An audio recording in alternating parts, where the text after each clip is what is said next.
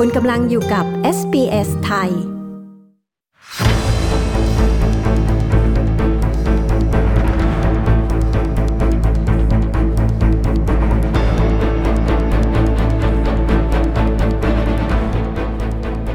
รายงานข่าวสายตรงจากเมืองไทยวันนี้มาติดตามรายละเอียดว่าประเทศไทยผ่อนคลายมาตรการเกือบเต็มรูปแบบแล้วจะเป็นอย่างไร พร้อมทั้งฟังรายงานเกี่ยวกับการวางแผนการใช้ยาเอวูชิลและประเด็นกระแสวิจารณ์ รัฐมนตรีสาธารณสุขที่ได้รับยาโมนูพิราเวีย ติดตามรายละเอียดได้จากคุณยศวัตรพงประพาสผู้สื่อข่าวพิเศษของ SBS ไทยประจำประเทศไทยค่ะ สวัสดีค่ะ คุณยศวัตรสวัสดีครับ คุณผู้ฟัง พรุ่งนี้ 1 กรกฎาคม 2565 ประเทศไทยผ่อนคลายมาตรการเกือบเต็มรูปแบบแล้ว ตรงนี้มีรายละเอียดอย่างไรคะ ประเด็นแรกครับ ไม่บังคับสวมใส่หน้ากากอนามัยแล้ว และก็ให้เป็นไปตามความสมัครใจแทน ซึ่งมาตรการนี้ประกาศไปตั้งแต่ปลายสัปดาห์ที่ผ่านมา แต่ว่ายังมีข้อแนะนำให้สวมหน้ากากอนามัย เมื่ออยู่ในพื้นที่แออัด รวมทั้งผู้เข้าข่ายเสี่ยงติดเชื้อโควิด -19 แล้วมีอาการรุนแรง หรือเสี่ยงสูงต่อการเสียชีวิต เช่นผู้สูงอายุ 60 ปีขึ้นไป ผู้ที่มีโรคประจำตัวเกี่ยวกับระบบทางเดินหายใจ ควรสวมหน้ากากอนามัย รวมทั้งผู้ติดเชื้อโควิด -19 หรือผู้สัมผัสเสี่ยงสูงจากเชื้อโควิด -19 จำเป็นต้องสวมหน้ากากอนามัยตลอดเวลาเมื่ออยู่ร่วมกับบุคคลอื่น เพื่อที่จะลดความเสี่ยงและป้องกันการแพร่โรค แต่แม้ว่าจะไม่บังคับใส่หน้ากากอนามัย ประชาชนทั่วไปก็ยังใส่หน้ากากอนามัยกันเช่นเดิม ส่วนรถไฟฟ้า และสำนักงานการบินพลเรือนครับ ออกประกาศให้ผู้โดยสาร ยังคงต้องสวมใส่หน้ากากอนามัยเมื่ออยู่บนรถไฟฟ้า และในเครื่องบิน เพราะว่าเป็นพื้นที่ปิด ที่สำคัญทุกโรงพยาบาลยังคงเคร่งครัด และกำชับผู้ใช้บริการ รวมถึงเจ้าหน้าที่ทุกคนในโรงพยาบาลต้องต้องสวมใส่หน้ากากอนามัยป้องกัน มาตรการอื่น ๆ ที่จะมีการผ่อนคลาย อย่างเช่นการดื่มสุรา ดื่มเครื่องดื่มแอลกอฮอล์ในร้านอาหาร ได้ตามที่กฎหมายกำหนด การเปิดสถานบันเทิงได้ตามที่กฎหมายกำหนด และการยกเลิกมาตรการคัดกรองอุณหภูมิ ในสถานที่ต่างๆ แต่อาจจะให้มีการคัดกรองในสถานที่เสี่ยง หรือสถานที่ที่มีการระบาดเท่านั้น ส่วนการคัดกรอง ATK ให้ตรวจเฉพาะกรณีเป็นผู้ป่วยที่มีอาการทางเดินหายใจ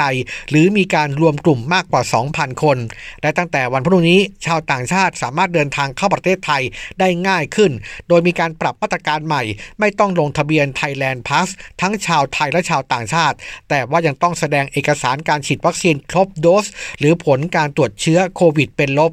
และหลังจากที่ประเทศไทยพ้นการระบาดใหญ่ของโควิด -19 ตามแผนของกระทรวงสาธารณาสุข วันพรุ่งนี้ จะทำให้การรักษาพยาบาลของประชาชน จะกลับสู่ภาวะปกติ ซึ่งค่ารักษาพยาบาลของโควิด -19 ตลอด 3 ปีที่ผ่านมา ตั้งแต่ปี 2563 ถึงปัจจุบันใช้งบประมาณไปมากกว่า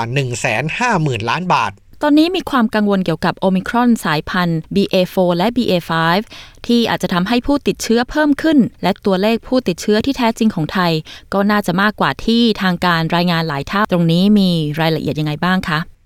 มีคำชี้แจงจากนายแพทย์กิติภูมิวงรจิตปลัดกระทรวงสาธารณสุข เรื่องสองสายพันธุ์ย่อยนี้ ว่าในประเทศไทยยังคงพบสัดส่วนในคนต่างชาติมากกว่าคนไทย และยังไม่พบว่าทำให้เกิดอาการรุนแรงจนต้องเข้าโรงพยาบาลมากขึ้น แต่พบว่าทำให้ภูมิต้านทานเชื้อลดลงบ้าง จึงแนะนำให้มีการฉีดวัคซีนเข็มกระตุ้นเพิ่ม โดยผู้ที่ฉีด 3 เข็มไปแล้ว ให้เว้นอีก 4 เดือน ก็ควรที่จะมาฉีดกระตุ้นซ้ำเพราะว่ามีข้อมูลในต่างประเทศ ว่าผู้ป่วยจากสายพันธุ์ BA.4 และ BA.5 ถ้าได้รับวัคซีนเข็มกระตุ้น อาการจะน้อยกว่าคนที่ไม่ได้ฉีด ก็เชื่อว่าหลังวันที่ 1 กรกฎาคมมาตรการต่างๆ จะเป็นไปตามแผน แต่การระบาดใหญ่ในประเทศไทยเชื่อว่าคงจะไม่มีแล้ว โรคลดความรุนแรงลง และระบบสาธารณสุขยังรองรับได้ แต่อาจจะมีเป็นคลัสเตอร์ขึ้นมาบ้าง แล้วก็ลดลงไป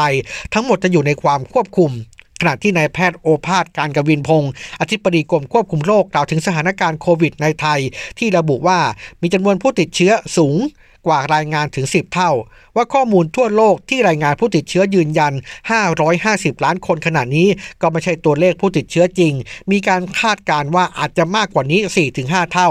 แต่สิ่งที่สนใจคือจำนวนผู้เสียชีวิตและผู้ป่วยอาการหนัก ที่จะสะท้อนผู้ติดเชื้อในภาพรวม และระบบสาธารณสุข ว่ายังสามารถรองรับได้หรือไม่ ซึ่งอัตราป่วยตายจากโควิด ขณะนี้ของประเทศไทยอยู่ที่ประมาณ 0.07%ซึ่งใกล้เคียงกับโรคไข้หวัดใหญ่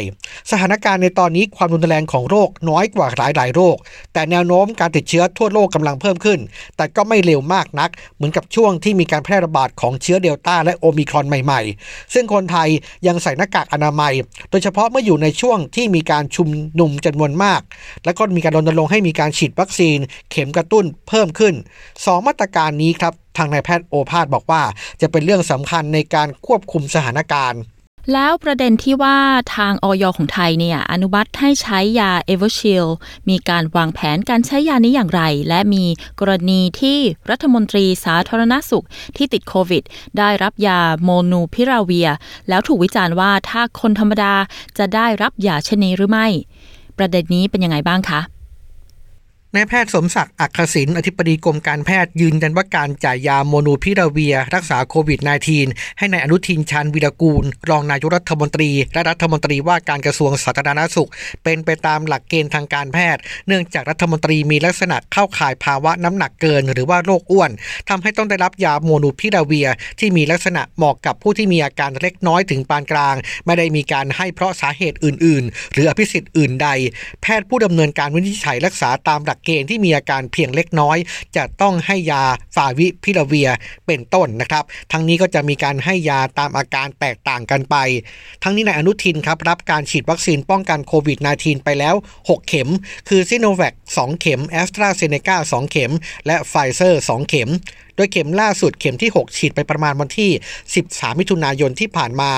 ซึ่งนายอนุทินติดเชื้อหลังเดินทางไปประชุมสำนักงานองค์การนิทรรศการนานาชาติ ที่กรุงปารีสประเทศฝรั่งเศส ระหว่างวันที่ 19 ถึง 21 มิถุนายนที่ผ่านมานะครับแล้วก็ติดเชื้อไม่มีอาการ ขณะที่รัฐมนตรีอีกคนที่ติดโควิด -19 คือนายจุรินทร์ลักษณวิศิษฏ์รองนายกรัฐมนตรี และรัฐมนตรีว่าการกระทรวงพาณิชย์ ติดโควิด หลังจากเดินทางกลับจากประเทศไอซ์แลนด์และอังกฤษ เบื้องต้นไม่มีอาการเช่นเดียวกัน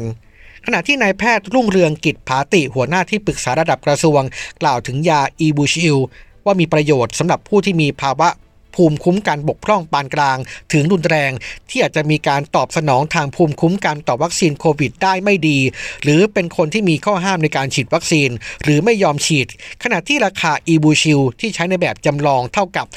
25,000 ถึง 29,000 บาทต่อคน ระยะเวลา 6 เดือน อนาคตจำเป็นต้องมีระบบติดตามผู้ป่วยหลังได้รับยาอีบูชิลเพื่อประเมินระดับระดับของแอนติบอดีในการยับยั้งการเพิ่มจำนวนเชื้อโควิด สายพันธุ์ใหม่ ๆ นอกจากนี้การทำสัญญาจัดซื้อยาดังกล่าว ควรทำระยะสั้น หรือมีเงื่อนไขในการยกเลิกการซื้อในสถานการณ์ที่เชื้อโควิดสายพันธุ์ใหม่เกิด และมีการหลบหลีกภูมิต้านทานจากยาดังกล่าวก่อนหน้านี้ครับที่ประชุมคณะรัฐมนตรีอนุมัติ ปรับลดการจัดซื้อวัคซีนโควิด -19 แอสตราเซเนกาและเพิ่มการจัดซื้อภูมิคุ้มกันสำเร็จรูปหรือว่าแอนติบอดีออกฤทธิ์ยาวจำนวน 257,500 โดส คิดเป็นวงเงินประมาณ 7,000 กว่าล้านบาท ยศวัตรพงประพาสรายงานข่าวสำหรับ SBS ไทย จากกรุงเทพมหานคร